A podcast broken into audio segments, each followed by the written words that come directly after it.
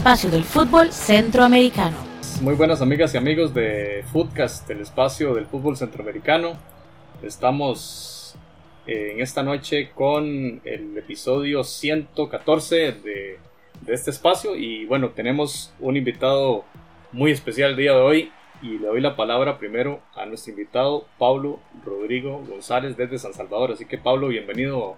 Hola José, ¿qué tal? Un gusto saludarlos nuevamente. Jonathan Randall, un placer estar acá. Hace rato que ya no, no podíamos conversar por pues esta coyuntura que estamos viviendo acá, no solo a nivel centroamericano, sino también mundial. Así que pues un placer y, y aquí estamos a la orden. Muchas gracias, eh, Pablo. Bienvenido. Y vamos a conversar mucho del fútbol de El Salvador, que también vive una, así como todas las ligas, eh, un capítulo más de esta novela. Y, y, ahorita Pablo nos va a dar detalle de lo que está sucediendo. Jonathan Corrales, bienvenido. Hola a todos, buenas noches a, pues, a los que se unen a la transmisión y por supuesto saludar cordialmente a Pablo que pues tenía ya algunos meses de no, no verlo desde la visita ya en, aquí en Costa Rica y no, pues por, por, supuesto que un placer estar con ustedes, a Randall también y José. Pura vida, Jonathan. Y bueno, Randall, bienvenido a otro episodio de Foodcast. Hola amigos y amigas, hermanos de Centroamérica. Un saludo para Pablo, bienvenido de nuevo a Foodcast, su casa, ¿verdad? Un abrazo a la distancia. José, Jonathan, aquí con, con ganas de hablar un, un poco lo que nos, más nos gusta a todos nosotros, que es el, el fútbol del área. Bueno, estamos hoy en nuestra segunda transmisión en vivo y esperemos que se una mucha gente y nos esté mandando ahí preguntas eh, en las redes sociales, especialmente en nuestro, en nuestro perfil de Facebook, Food, eh, Foodcast ahí lo pueden ver en, en, pantalla. Y este, bueno, empecemos con, con, Pablo, ¿verdad? Pablo, cuéntenos qué sucedió esta semana en el fútbol del Salvador, semanas atrás, prácticamente al inicio del, de este tema del, del COVID, en marzo, habíamos escuchado la noticia de que el Once Deportivo era el campeón del fútbol salvadoreño, pero bueno, esta semana se da a conocer otra noticia y que nos dejó a todos realmente helados. Así que explíquenos qué fue lo que sucedió en El Salvador, Pablo, adelante. Sí, José, fíjense que realmente acá desde el principio, antes de que pasara todo, de que entrara el país en cuarentena, eh, como que el fútbol salvadoreño estaba un poco renuente de, de separar actividades, como lo hicieron al final todas las ligas centroamericanas. Principalmente lo que hicieron fue una suspensión parcial, una suspensión parcial pensando que en algún futuro, en 15, 30 días eh, después, dependiendo de lo que durara la emergencia, que en ese momento se pensó que no iba a durar tanto, ya vamos hacia dos meses de confinamiento, entonces eh, se hizo una, una pausa parcial pero cuando se dieron todas estas cosas que sí iba en serio, pues eh, se dio por finalizado el torneo, dando por campeón a Once Deportivo, el equipo, eh, una categoría prácticamente nueva. Aguachapán, el municipio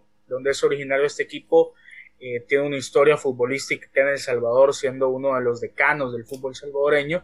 Sin embargo, como Once Deportivo era un equipo nuevo, se armó muy bien y terminó primer lugar del torneo lo cual al final le permitió que ese liderato le diera en su momento la Federación Salvadoreña de Fútbol, le otorgara el título como campeón del, del clausura 2020.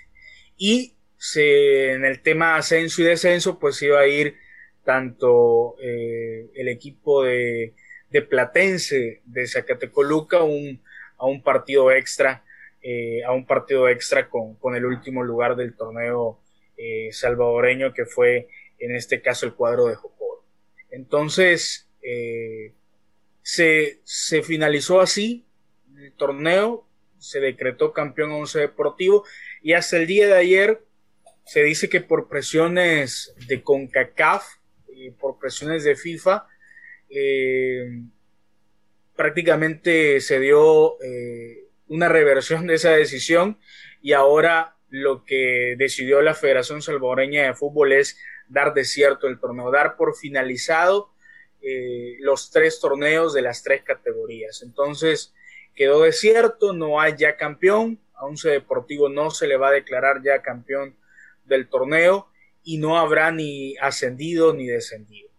Entonces, esto lo que significa al final es que en el caso de las competencias internacionales, sí, Alianza y FAS, que fueron los finalistas del torneo anterior, sí van a ser los representantes salvadoreños y se le va a sumar Once Deportivo a ser líder del campeonato, que a mi parecer no sería lo, justo porque yo, yo creo que tendría que ser el, mejor posicionado eh, en la tabla acumulada, que en este caso es el Club Deportivo Vencedor, que se habla que le va a defender la que le va a vender la categoría en el circuito de privilegio a Luis Ángel Firpo, que ese también será otro tema interesante que podríamos tocar. Pero prácticamente el día de ayer eh, se dio la reversión de esa decisión y ahora el torneo, los tres torneos de las tres categorías del fútbol salvadoreño han quedado desiertos.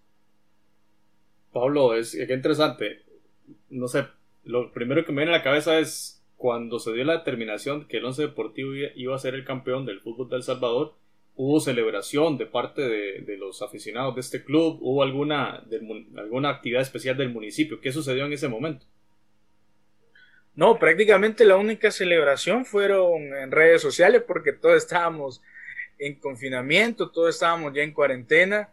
Eh, hubo pues mucha, eh, mucha alegría de parte de los jugadores por el buen torneo que hicieron. Prácticamente hicieron una vuelta eh, muy buena que les permitió, porque hay que decir que el Once Deportivo estaba peleando el descenso junto con el Jocoro. Entonces, esa primera vuelta no solo le permitió el liderato, sino también dejar el sótano y prácticamente salvar la categoría, que es lo que al final va a terminar celebrando el Once Deportivo y aparte su clasificación a los torneos internacionales de CONCACAF.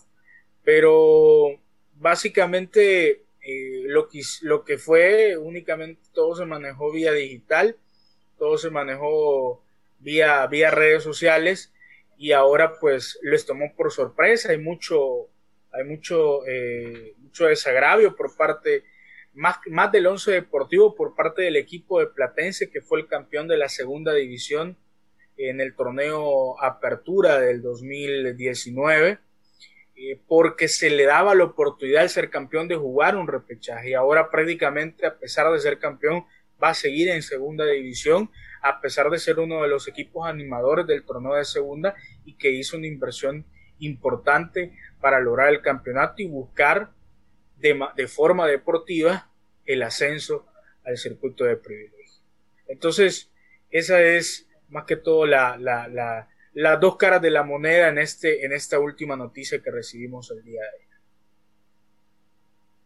Pablo, en relación a, esto del once deportivo, bueno, en, realidad en lo personal conozco poco. Eh, cuando quedó ya oficialmente el equipo campeón, si bien es cierto, uno le viene dando seguimiento a los resultados, pero ya cuando quedó campeón uno empieza a hablar sobre ya Juan Cortés e incluso en Marca hicieron una, en Diario Marca y en AS creo también hicieron una nota sobre él.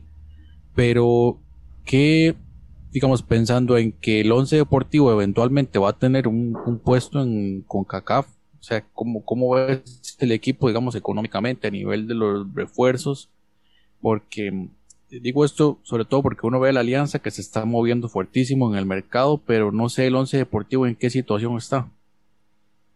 Fíjate que el Once Deportivo Jonathan es uno de los tres equipos donde ha recibido no un apoyo eh, sustancial, pero es un apoyo importante de una de, un financista eh, dueño de una empresa, dueño de varias empresas, de un conglomerado de empresas acá en El Salvador, que es el señor eh, Fito Salume, que incluso fue candidato a alcaldía de San Salvador, se ha metido en la política y es uno de, de, de los personajes en el ámbito económico más representativos de El Salvador. Entonces, eh, cuando Once Deportivo logra la, comprar la categoría y ser parte de la primera división, ellos tienen una capacidad para poder fichar y armarse muy bien y eso es lo que les permitió superar a Jocoro en cuanto a salir de la, de la, de la tabla del top, del final de la tabla acumulada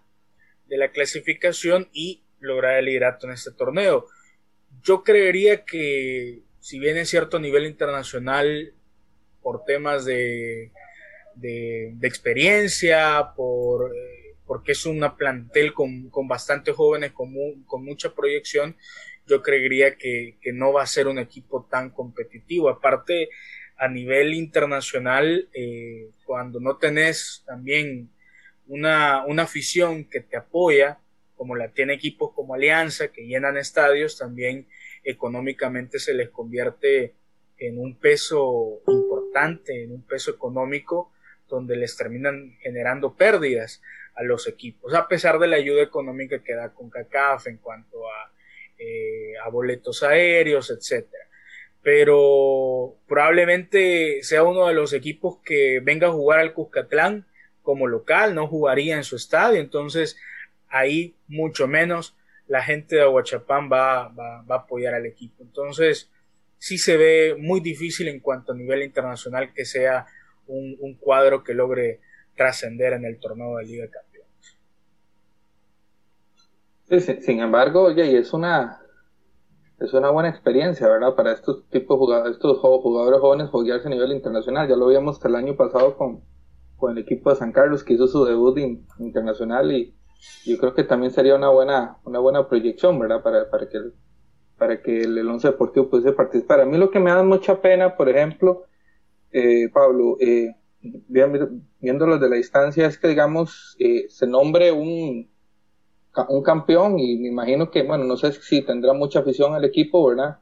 Pero por lo menos la ilusión de, de sus aficionados de haber sido de, considerados campeones nacionales y toda la cuestión, independientemente si fuera por una situación fortuita y que, digamos, prácticamente dos meses después se les quite ese campeonato, ¿verdad? ¿Cómo, cómo, cómo ha sido visto eso a nivel, digamos, del contexto del fútbol salvadoreño? Ahora vos me, bueno, vos me decís que también se, se presume que ha sido una, una presión de parte de entes externos, de CONCACAF y de, y de FIFA, pero digamos, ahí hay como una, un desconcierto, o simplemente, no, está bien, no, yo que en el, en el primer momento eh, fue muy criticada la decisión porque realmente se definió un torneo dando campeón por creo que 12 jornadas se habían jugado, entonces la diferencia no era mucha, la diferencia no era mucha, entonces se habló de, se criticó en su momento esa decisión, Jocoro, que iba a jugar un partido extra con Platense, tampoco estaba, estaba muy de acuerdo en, en definir un ascenso y un descenso con un partido de desempate, no de desempate, sino un partido por la promoción, como le llaman eh, en, otros, en otros países. Y ahora, con la noticia que se dio el día de ayer, eh, al final, pues, dentro de la opinión pública y en redes sociales se vio que, que sí estaba, era la decisión que se tenía que tomar, dar de cierto el torneo. Yo no me quiero imaginar incluso si se hubiera dado como campeón en lugar de Once Deportivo, hubiera dado campeón Alianza o algún equipo de los llamados grandes, Fácil, Águila, lo que se hubiera venido hubiese sido una serie de, críticas increíbles. Por ser Once Deportivo, un equipo que, si bien es cierto, tiene historia del municipio Aguachapán en el fútbol salvadoreño, pero no tiene eh, la cantidad de aficionados como si lo tienen estos tres equipos que les menciono. Entonces, al final ayer sí eh, quedó claro de que esa era la decisión que se tenía que tomar. Sin embargo, se le criticó a la federación de tomar primero una decisión y luego revertirla, cuando se pudo haber dado por desierto el campeonato, dado por desierto todas las categorías en un, en un principio. Nosotros cuando escuchamos de la noticia estábamos sorprendidos, ¿verdad? Porque como dice usted, llevaba una vuelta o no se había ni siquiera cumplido la primera vuelta, lo cual nos parecía sorprendente. Pero acá, acá entre nosotros, entre Jonathan y Randall, decíamos, mira qué interesante, eso fue porque el Once Deportivo era el líder. Si el líder hubiera sido, eh, qué sé yo, Santa Tecla, el FAS o Águila o el mismo este, Alianza, quizá hubiese habido mucha polémica, ¿verdad? y hasta acá no llegaron muchas noticias de, de oposición o resistencia a, esa campeonización de, del once deportivo. Y por otro lado, también nos tomaba por sorpresa la determinación del Salvador de negociar la reducción salarial al 50% con los jugadores. Semanas después, ya vemos más bien que El Salvador fue adelante del resto de las ligas, ¿verdad? Porque el resto de las ligas luego tuvieron que negociar ya por la fuerza y con el confinamiento ya, eh, con una medida ya eh, con, mucho más casos los países. Quizá El Salvador sí lo hizo mucho más temprano y en esa línea también, Pablo, eh, El Salvador fue más, fue, el, fue el primero en Centroamérica en realizar esa medida. Sí, en un principio se, se hablaba de, del tema este de poner a, medio, a medio salario a los jugadores, porque se pensaba de que la emergencia iba, iba a estar esos 15 días o un mes y luego el torneo se iba a alargar un mes más. Entonces, eh, como acá en El Salvador a los jugadores solamente se les, eh, se les paga por el tiempo en el que el equipo tiene competencia. El mes en el que juega, en el que tienen pretemporada, se les paga prácticamente a la mitad en algunos casos. Entonces, eh, los jugadores iban a ganar eh, medio salario más de lo que hubiesen ganado si, si hubiese terminado el torneo en mayo, a finales de mayo o principios de junio. Entonces, era una ventaja para los jugadores. Al final lo comprendieron así y no hubo tanta, eh, tanta polémica. Sin embargo, luego dijeron, esto va para largo, es imposible seguir con el torneo y lo que vamos a hacer es terminar de reconocerle eh, a los jugadores el tiempo completo y, y, darlo por finalizado y dar por finalizado todo. Entonces, eh, al final acá el jugador también eh, en algún momento queda desprotegido porque si pasa muchísimo tiempo más y el torneo empieza ya por septiembre o empieza en octubre, porque ya los directivos de, nuestro fútbol ya eh, han dado declaraciones que para ellos no es rentable y no es viable, mejor dicho, que el torneo empiece a puertas cerradas. O sea, a los equipos no les es viable acá porque eh, muchos dependen del ingreso de las taquillas. Entonces, yo veo difícil, por ejemplo, que el torneo empiece ahí por eh, a eh, que el torneo empiece en junio de forma normal, porque no van a permitir que hayan aglomeraciones de más de, de qué, de 50, 100 personas en espectáculos privados. Entonces, la única forma de que empiece ya el torneo, de que el jugador empiece a recibir ingresos, de que el fútbol empiece de forma normal es jugar a puertas cerradas. Y aquí ya decidieron que no lo van a hacer así. Entonces, yo veo que esto va para largo si es así y que el torneo vaya empezando ya por, por agosto, por septiembre. Sí, porque de hecho en Honduras sucedió algo similar eh, en el sentido que uno, uno de los puntos que los dirigentes y la federación analizó es si jugamos a puerta cerrada no nos sirve, es mejor no jugar. O sea, eso, eso fue una de las cosas. Y si el Ministerio de Salud o las autoridades encargadas en ese momento les están diciendo no, no tienen la autorización para jugar, pues automáticamente ellos no, bueno, realmente no encontraron una alternativa más que suspenderlo. Ahora, ciertísimo el tema de que fuera el once deportivo, yo creo que eso facilitaba un poco las cosas al inicio de haber tomado la decisión de, de declararlo campeón, porque por ejemplo en Honduras había mucha polémica con el Motagua y en Costa Rica la hay todavía en, relación a lo que se planteó también con Saprisa. Pero eh, muy probablemente Costa Rica sí, sí tenga muy, eh, digamos, sí tiene la posibilidad o sí están valorando jugar a puerta cerrada. Eh, que es una, esa era una, es una alternativa que por ejemplo en Honduras y en El Salvador no, no la querían utilizar.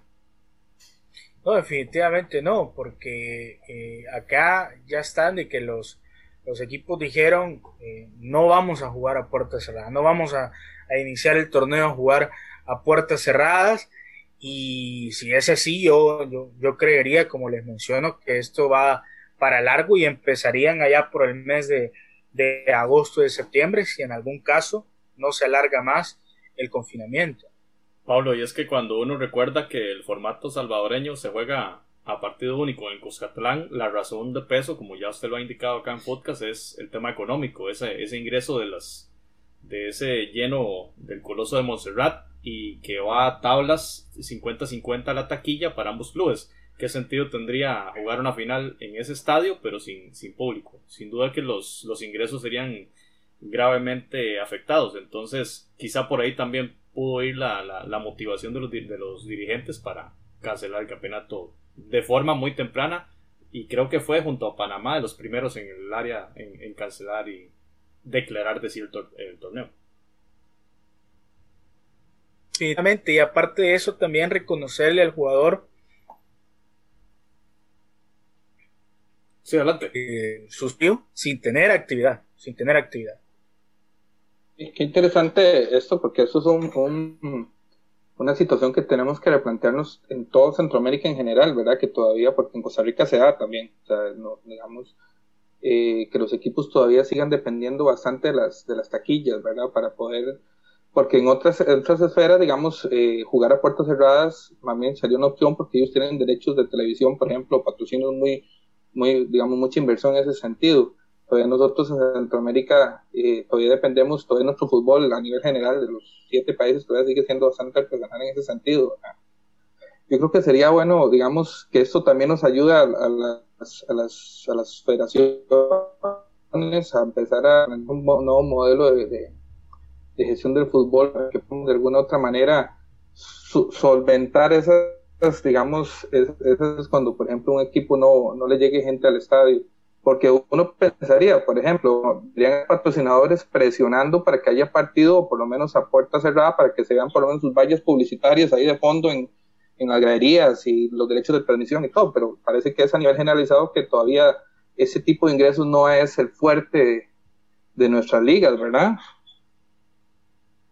Sí, las taquillas siguen siendo uno de los componentes más importantes del presupuesto de los clubes. Y yo quería aprovechar que está Pablo para preguntar justamente de los derechos televisivos. Eh, ¿Cómo está el tema allá? Eh, ¿Las televisoras siguieron pagando sus compromisos con los clubes o qué, qué pasó con eso? ¿También hubo acuerdos o, arreglos de, en, tema de pagos?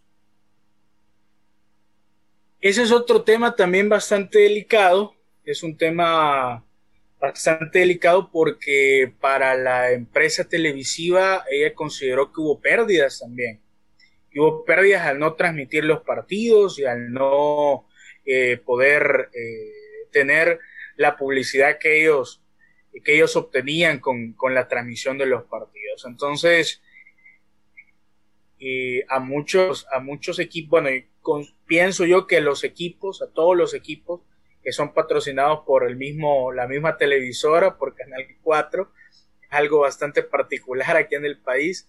Entonces, eh, prácticamente no les dio por completo la ayuda económica que mes a mes les, les, generaba. Incluso la, televisora les adelanta, eh, no la ayuda económica, sino el patrocinio, les adelanta el patrocinio y se los da al principio del torneo pero algunas, para algunos equipos ya, no, ya dejaron de percibir esa, ese patrocinio y también se habla de que para el próximo torneo, si se juega eh, dependiendo de cuándo inicie, el patrocinio no va a ser, no va a ser el mismo. Entonces, igual me imagino yo que no solamente son los temas de derecho de televisión, sino también las otras marcas que patrocinan a cada equipo no tienen esa exposición que están teniendo. Entonces tampoco van a, van a querer aportar al fútbol y en eso se va a ver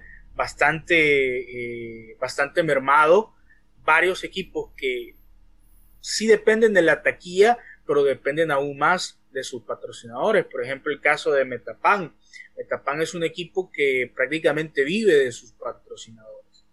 Eh, entonces, si no hay apoyo de parte de las marcas, de parte de la empresa privada, eh, tampoco, tampoco eh, va a tener los, equipos van a tener la posibilidad de, poder subsistir, ¿verdad? Otra de las cosas que yo, yo, yo creería que se podría dar es que si el torneo empieza a puertas cerradas, con se pueden programar partidos en horarios distintos para que los equipos pues tengan exposición a través de la televisión y las marcas que lo patrocinan tengan exposición a través de la TV y ahí es donde se puede empezar a negociar eh, que los patrocinios se mantengan, que los patrocinios continúen, pero eh, también en algunos lugares, en algunas zonas es bastante difícil para la televisora transmitir por el tema de eh, por el tema de, ya se me, se me del acceso de la esta conexión del acceso del acceso que tienen en algunos lugares es bastante complicado entonces pues sí, la situación eh, se ve bastante difícil. Y sin duda alguna aquí los que van a sufrir más son los equipos provinciales, ¿verdad? Los que son los que digamos los que tienen ese problema de acceso, pero eso sí es una cosa que deberíamos ir pensando en, Centroamérica, en Costa Rica sí se ha intentado dar, dar, eso, digamos aquí dos televisoras se unieron para, para transmitir, para tener los derechos de transmisión de la mayoría de los equipos y y hay otra ahí, pero digamos, entonces de alguna manera por eso es que han estado peleando, eh, por lo menos transmitir los partidos, realizar los partidos a puerta cerrada, porque yo creo que, que eso es, creo que puede ser nuestra salvación a futuro.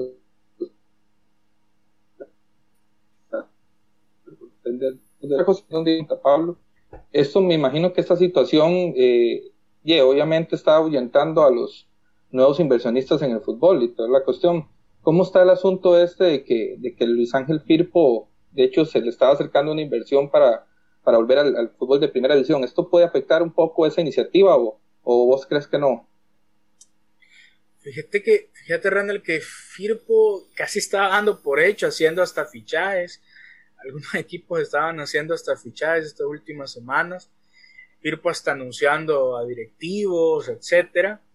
Sin embargo, hay que aclarar que que Luis Ángel Firpo tiene, tiene deudas mm. de administraciones anteriores, tiene demanda de jugadores en la Federación Salvadoreña de Fútbol y esto yo creo que lo tendrían que definir antes de, poder hacer efectivo una compra de la categoría al Club Deportivo Vencedor de Usulután también, por cierto. Eh, entonces, si bien es cierto, ya lo están dando por hecho y en redes sociales hay una campaña de expectación, que incluso se hablan hasta de jugadores extranjeros que van a venir, pero eh, hay que decir de que Luis Ángel Firpo descendió con muchísimos problemas económicos, jugadores que no se les terminó de pagar el torneo y que han demandado en la Federación Salvadoreña de Fútbol al cuadro pampero. Entonces, primero tienen que definir eso, Randall. Creería que eso lo tienen que ver en, eh, en las próximas semanas. Yo también creo que si están casi dando por hecho de que se va a comprar nuevamente la categoría y que van a volver a primera división, es porque ya hay un apoyo económico, puede ser de empresarios, desconozco yo las fuentes de financiamiento, eh, pero yo creería que ya hay eh, ya hay un aporte que ellos tienen prácticamente asegurado para que ellos estén hablando de volver a primera división. Otro de los equipos, ya que tocaste ese tema, que podría volver eh, a la primera división del fútbol Cuscatleco es eh, el Atlético Marte. El Atlético Marte es otro de los que está negociando su regreso para comprar una, para, para comprar una para comprar categoría es el equipo recordemos del presidente de la Federación Salvadoreña de Fútbol Hugo Carrillo.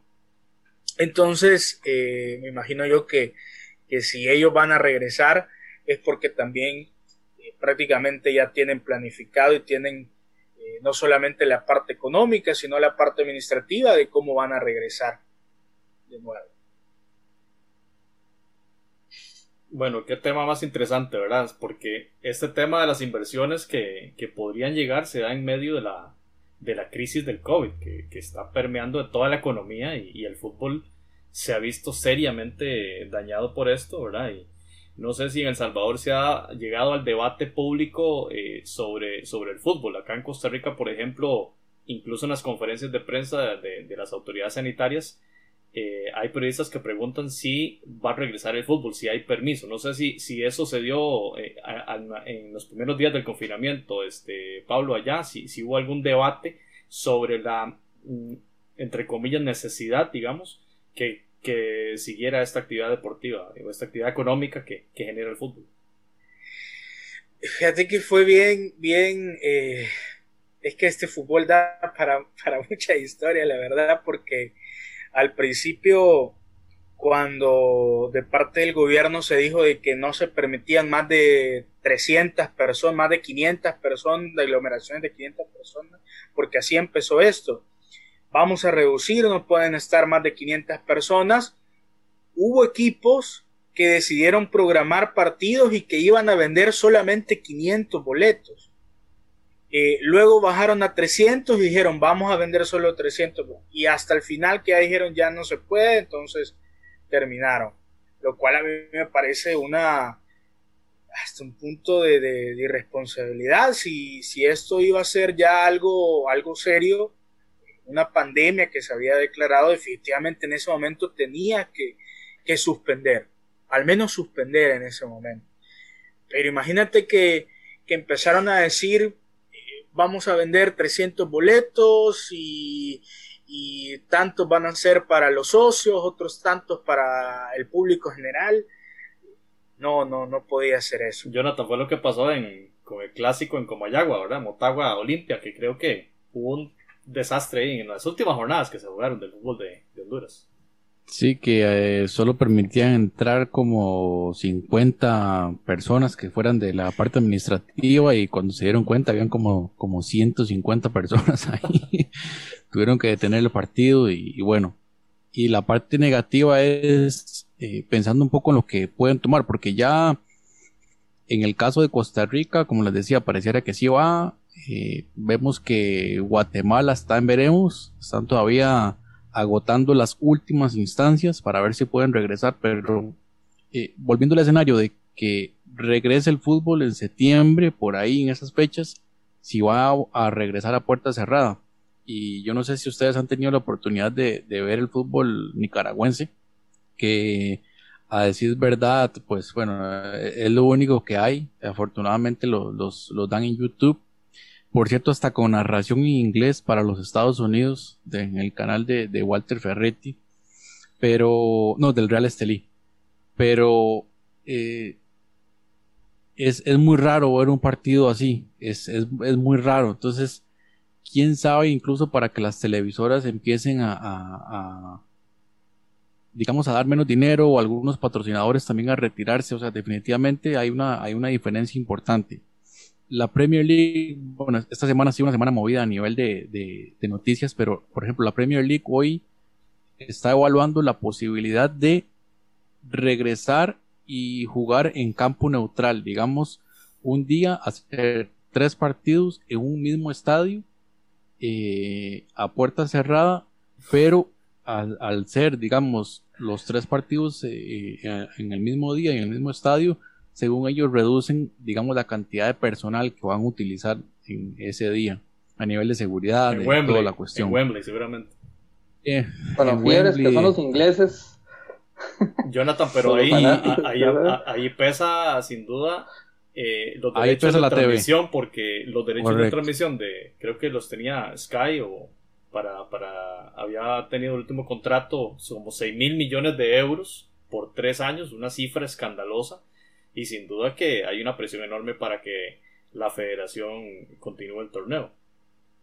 Exacto, esa es la diferencia en Inglaterra, particularmente a diferencia de Francia, que sí se animan o sí se animaron a, suspenderlo. Eh, obviamente ya el, campeonato estaba más que claro que iba a ganar el PSG, pero, pero sí se animan a hacerlo porque eh, la Premier League, el, tema de la televisión es, es primordial y eh, el otro que está evaluando regresar es España, bueno, España y Alemania. Alemania pareciera el más adelantado en cuanto a los protocolos. Eh, España está ahí todavía en disputas. Sabemos que en España, eh, por ejemplo, hay varios clubes que están eh, poco anuentes a regresar si, si, si no hay una, lo que ellos llaman un riesgo cero. Y ahorita vamos a tocar ese tema. Pero por ejemplo, Valencia es uno de los equipos que no quiere regresar si, no, si aún existe un riesgo. ¿Por qué? Porque recordemos que el Valencia fue uno de los equipos que más se afectó, como 10 jugadores y 15 del cuerpo técnico. Por aquel partido de El famoso, la, la, famosa bomba, bomba biológica. Atalanta. Y, Atalanta en, sí, exacto. en Milan. Eh, ese partido es, es, un, es un caso de estudio que todavía lo están revisando en, España. Pero eh, parece un poco estúpido, ¿verdad? Pero, pero uno de los periodistas le hace la consulta a, los médicos, a uno de los médicos de, un club. Esto fue en el diario El País. Y eh, le consulta si, por ejemplo, con el balón, a la, a la hora de tocar el balón con la cabeza, existe la posibilidad de transmitir el virus. Entonces el, médico le dice que el médico responde que se van a desinfectar todos los equipos antes de los partidos, o todos todo los balones, los tacos, lo que sea, pero que él no puede asegurar que, no se vaya a transmitir. Entonces, a lo que voy al punto, eh, con base a raíz de esta, de esta pregunta, de esta pregunta del, del periodista que parece ingenua, pero la realidad es que no va a haber un riesgo cero. O sea, siempre va a existir una posibilidad y probablemente el futbolista va a tener que firmar algún, alguna cuestión para, para jugar en esas condiciones. Es que, Jonathan, eso es como, por ejemplo, como ahora que pusieron las medidas de que para entrar a las ferreterías, a los supermercados hay que lavarse las manos. Está bien, yo me lavo las manos, pero si entra alguien, alguien infectado, por ejemplo, o sea, casi con desinfectar usted los carritos del supermercado, casi con desinfectar las bolas y ya hay una persona tal vez asintomática y ahí en el contacto con otro jugador lo va, lo va sí, saliva y todo lo, lo, va, lo, va, lo va a contaminar entonces es como como algo así como me parece como ¿cómo lo digo? como como light, decir, ah, vamos a desinfectar los, los, los, balones y las cuestiones así, si hay ah. alguien infectado, ¿qué? Ahí el tema es, ¿y qué pasa cuando surge el primer caso positivo de los futbolistas? ¿verdad? Si la, si hay sindicatos de los futbolistas, ¿qué van a hacer? En el caso costarricense, la Asociación de Jugadores, ¿qué, qué va a hacer? Si va a tomar alguna decisión, si como gremio, como, como un gremio de trabajadores tal cual es, lo que pasa es que socialmente los hemos puesto, digamos, en un pedestal mediático, ¿verdad? Y, y ganan salarios mucho más elevados que, que, el resto de los, de los seres humanos, el resto de los que andamos a pie, como dijo por ahí una, una periodista hoy. Por supuesto que esto eh, va a tener un riesgo muy, muy grande. Aunque Rakitic hoy leía que él decía, yo, yo asumo el riesgo. Bueno, pero es que es una cosa asumirlo y otra cosa es cuando ya te veas infectado y con la posibilidad de infectar a tus seres queridos. Eh, probablemente también eh, haya una diferencia muy importante en los países del primer mundo respecto a los nuestros en el tema deportivo de que los grandes clubes o las grandes federaciones va a ser muy sencillo para ellas conseguir miles de pruebas específicamente para el gremio de los futbolistas y a establecer pruebas constantes a los jugadores. Pero analicémoslo para el caso de nosotros. ¿Será posible, por ejemplo, que la Federación Costarricense de Fútbol tenga capacidad de comprar pruebas en este momento cuando hay una vorágine de mercado por la adquisición de estas a nivel mundial y, tenerla ahí una reserva para poder hacer a, todos los equipos previo a los partidos? Pensemos un poquito en esa parte. Sí, y, no es tanto porque ya hasta se habla que aquí se están produciendo y todo, las pruebas, pero el tiempo que lleva, digamos, digamos se, se, dice que el campeonato tiene que jugarse de domingo, miércoles, domingo para que pueda terminar. Dará tiempo a hacerle una prueba ahí a un jugador el domingo y que esté lista para el miércoles y que, ah, no, usted no puede jugar porque tiene coronavirus. O sea, también, es como, como absurdo, o sea, digamos, en ese, en ese, en ese sentido. Y, y, como lo dijimos una vez en los primeros programas, cuando esto nos oye, la única forma es que agarremos todos los equipos y los metan en un campo de concentración, perdón que es una palabra tan, tan, grotesca para la humanidad, pero es que no encontré un, sinónimo, y todos están ahí concentrados, ¿verdad? Y que y, aislados de su familia y todo, y solo se monten en un bus para ir a jugar al, al, al, estadio del otro y regresen y se estén ahí, la única forma, porque van a tener contacto con sus esposas, con sus hijos, con, con mentiras que si van a jugar a Pérez, no van a comer en chiquitos. Suena, suena extraña, suena, suena extraña esa idea pero ya la mencionó la NBA y la mencionó la MLB, que el béisbol podría llegar a, eso, a congregar a todos los equipos en una ciudad que tenga una gran infraestructura y poder desarrollar esos torneos allí. Pero es algo demasiado costoso, demasiado oneroso y para, efectos del fútbol en, nuestros países eso es imposible, por ejemplo. Esas industrias del, del béisbol, del, del básquetbol estadounidense, pues quizás sí tengan los recursos para ello, y la presión mediática es muy fuerte, ¿verdad? Si no, prendamos el tele y, veamos ESPN y Fox lo que están dando hoy, ya lo mencionamos en el, episodio pasado, que habían visto el, partido de de la selección de Costa Rica como siete veces, un partido de hace 20 años, ¿verdad? O sea, no sé si Pablo ha pasado lo mismo allá con los canales deportivos, que han, han echado cuenta de la hemeroteca y, y, repasar y repetir los partidos más, más importantes de la historia del fútbol salvador. O aquí en los primeros dos, dos fines de semana empezaron a pasar finales anteriores de, décadas pasadas. Lastimosamente hubo un incendio pasó un, tema de que hubo un incendio en uno de los edificios donde eh, la televisora tenía archivos del 2000 hacia atrás y se perdió un montón de información. Entonces, no hay tampoco más que la década pasada, no hay mucha, eh, no tienen muchos, muchos archivos de finales o de partidos históricos. Luego ya empezaron a pasar eh, retransmisiones de mundiales recientes de Brasil, de Rusia, etcétera de los mundiales de playa, donde la selecta playera pues ha tenido buenas, buenas actuaciones, pero también eh, aportando un poco a este tema de, de, lo que se podría venir con, con el fútbol, yo creo que para mí y para, no sé, para los gobiernos, tanto de Costa Rica, El Salvador y otros gobiernos también a nivel centroamericano, yo creo que que no va a ser prioridad asignar, digamos, pruebas de coronavirus eh, a los jugadores, a los equipos de fútbol para que estén eh, participando semana a semana, estén dándole, estén eh, asignándoles pruebas, porque yo creo que para poder ser, para poder entrar a la competición, tienen que darles y tienen que hacerles pruebas, más bien dicho, semana con semana. Porque si vemos cómo es el virus que se transmite por algún contacto, etcétera, entonces y, el, y el jugador va a estar entrenando, va a tener contacto con otros compañeros, otros compañeros puede ser de que hayan tenido contacto con alguna persona,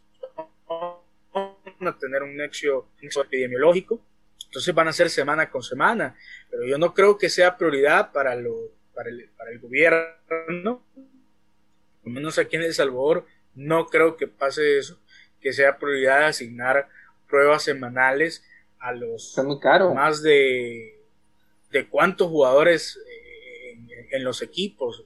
y el, y el staff primera técnico. división, por ejemplo. Y el staff técnico, porque ahí tiene que, estar, claro. Tiene que estar más agista. Y árbitros y montabola. árbitro, montabola. La prensa. La prensa, tiene que estar la transmisión de televisión. O sea, ahí 50 personas eh, no, no es suficiente.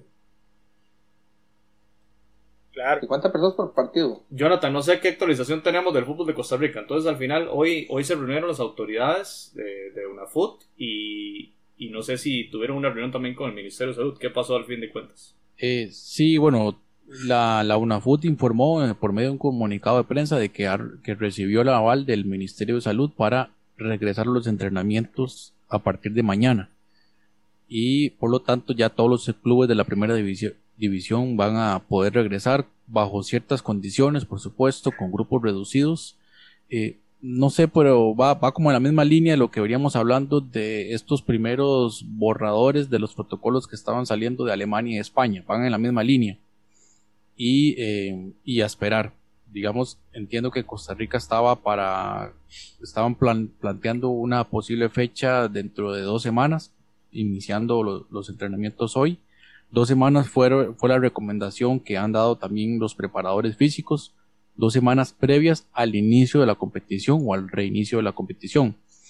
Y eh, pues no queda más que esperar, ya, ya mañana por lo menos eh, los muchachos van a, regresar a, las canchas después de 43 días aproximadamente de, suspensión de, de, actividades completamente, bueno, por lo menos grupales. Pero digamos en España, por ejemplo, el protocolo era como primero entraba yo y hacía un recorrido a la cancha, algunos ejercicios, lanzamiento, digamos, de tiros a marco y demás.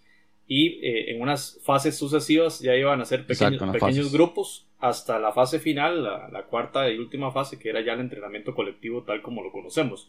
Algo de eso se habló para el caso costarricense. ¿Escucharon algo de eso? Es que el, el, el protocolo en sí no, no se ha divulgado completamente, digamos, eh, a nivel completo. Lo que hemos visto son los borradores que, vimos, eh, me parece que fue antier y hoy también. La, pregunta es, Jonathan, ¿cuándo, ¿cuándo los habrán redactado? Porque uno esperaría que ya estuviera listo con toda esta pausa de cuánto tiempo tenemos, más de 50, de qué, 40 días, pausa. Sí, sí, exactamente, digamos, quiénes son los que, los que, digamos, los profesionales que están detrás del protocolo, eh, si, si, tiene alguna base, como decíamos, eh, es muy similar a lo que habla, lo que me parece que el primero que salió fue Alemania y España es el, otro que, que, ha intentado. Por cierto, en España, que lo han dividido en fases, como usted decía, tampoco están planeando hacer las pruebas masivas a los jugadores. Eh, eso no, no, lo están planeando, no, no está ahí dentro de las cosas, entonces pareciera que, que, digamos, en el caso de Costa Rica y probablemente Guatemala van a querer eh, ir por la misma línea. Bien, yo quería aprovechar este momento para saludar a Cindy Benavides, a Daniel Rivera que nos ve desde Honduras, así que Daniel, saludo muy fuerte hasta el departamento de Olancho. Mauricio Jiménez acá en Ciudad Quesada, en Costa Rica. Fabiano, Fabiano Bianchini desde Río Grande do Sol, desde Brasil. Dice que el S Juventude, el más grande del interior de Brasil. Un saludo entonces a Fabiano. Diego Armando Castro, eh, amigo acá de Ciudad Quesada, David González. Ahí le manda a David González un saludo a Jonathan Así que muchas gracias amigos y amigas por estar, por estar viéndonos y les invitamos a que comparta este enlace que esperamos seguir teniendo estas conversas que ya hemos tenido 113 veces atrás, pero tras la consola y con Pablo que hemos compartido múltiples episodios de este espacio del fútbol centroamericano. Si nos ve por primera vez, es un podcast que habla exclusivamente del fútbol del área. Eh, Pablo, Saludos ahí a Alonso, a Huina también. Un gran saludo. Alonso, perdón, me, brinqué a Alonso ahí. Un saludo a Alonso.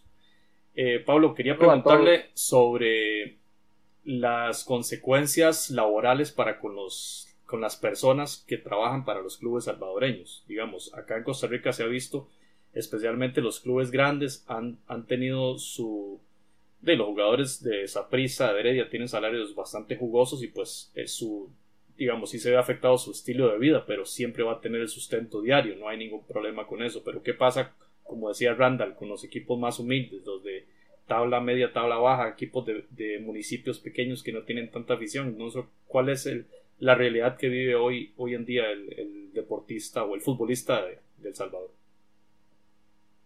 Sí, es uno de los más afectados y no solamente del fútbol, el futbolista, sino también se hablaba de, los árbitros, porque los árbitros eh, no tienen ningún, ningún salario fijo, eh, prácticamente brindan servicios profesionales por partido eh, arbitrado, entonces probablemente tienen que, al menos el árbitro, tiene que buscar otro tipo de oficio, otro tipo de, de otro tipo de forma de vida para poder subsistir.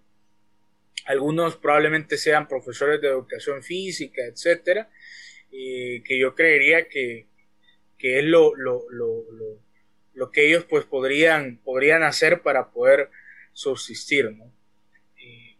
tanto con el tema administrativo hay pocos equipos que, que tienen una eh, digamos un cuerpo administrativo bastante grande uno de los pocos equipos es Alianza que tiene gerente de marca, tiene gente encargada de marketing, eh, tiene gente de comunicaciones.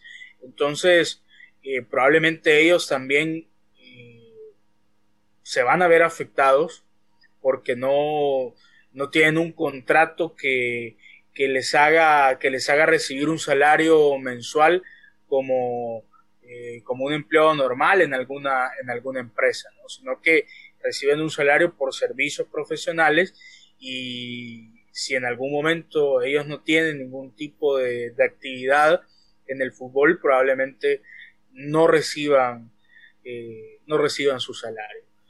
Eh, definitivamente que también en el caso de los jugadores son los más afectados porque se termina todo y si esto eh, vuelve a la normalidad hasta agosto o septiembre, en todo este tiempo ellos no van a estar recibiendo ningún tipo de, ningún tipo de salario. Aunque hay que decir que para el jugador, por lo menos aquí en el fútbol salvadoreño, el jugador eh, recibe eh, un salario bastante, bastante importante que está por encima de, del salario de cualquier trabajador o incluso de un gerente de banco. Entonces, eh, por ejemplo, pero sí los más afectados son todos los, los, los que conforman el, el, fútbol en general, el fútbol salvadoreño, eh, tanto árbitros, jugadores, como la parte administrativa. No hay eh, un contrato que los, eh, que digamos, que obligue al equipo a pagarles los 12 meses de salario. Sí, bastante vulnerabilidad entonces laboral de parte de los futbolistas. Creo que aquí en Costa Rica lo indicaba Gustavo Pérez cuando estuvo acá hace algunos episodios en Footcast que la mayoría de jugadores estaban por vencimiento de contrato, ¿verdad? Y creo que también se mencionaba en la prensa que más del 50% estaban eh, a nivel nacional, estaban a punto de concluir eh, sus contratos, lo, lo dijo el presidente cartaginés que no sabía si podían subsistir y pagar la, planilla de aquí a mediados de mayo. Así que también acá se vive un drama humano. Vimos un reportaje de un árbitro que está trabajando en, no sé si lo viste, Randall, en los Chiles. Estaba trabajando de, no sé si era tráfico o policía o bombero, creo, creo yo no, en policía frontera. Sí, que, que da cuenta también de esa de esa doble, doble, doble sombrero que usan muchos árbitros, ¿verdad? Que no están del todo profesionalizados a pesar de tener, digamos, unas dietas importantes en sus, en sus labores. Bueno, compañeros, creo que ya hemos conversado bastante a profundidad del tema y sin duda eh, un tema que, nos queda ahí en el tintero es hablar de la posibilidad de la desaparición de clubes, que ya, ya lo hemos mencionado, ¿verdad? Que eh, estamos viendo ahora la cara del trabajador que se ha quedado sin, empleo y probablemente sin ingresos por muchos meses hasta que esto se, comillas, normalice. Pero ¿qué pasa con los clubes? Creo que de ese tema podemos hablar en, otro episodio, ¿verdad? Si es posible que algunos de los clubes, especialmente los más pequeños, eh, tengan la, gran amenaza de desaparecer por la condición económica de ahora. Entonces, una reflexión final para cada uno y, cerrar este episodio. Iniciamos con, con Randall.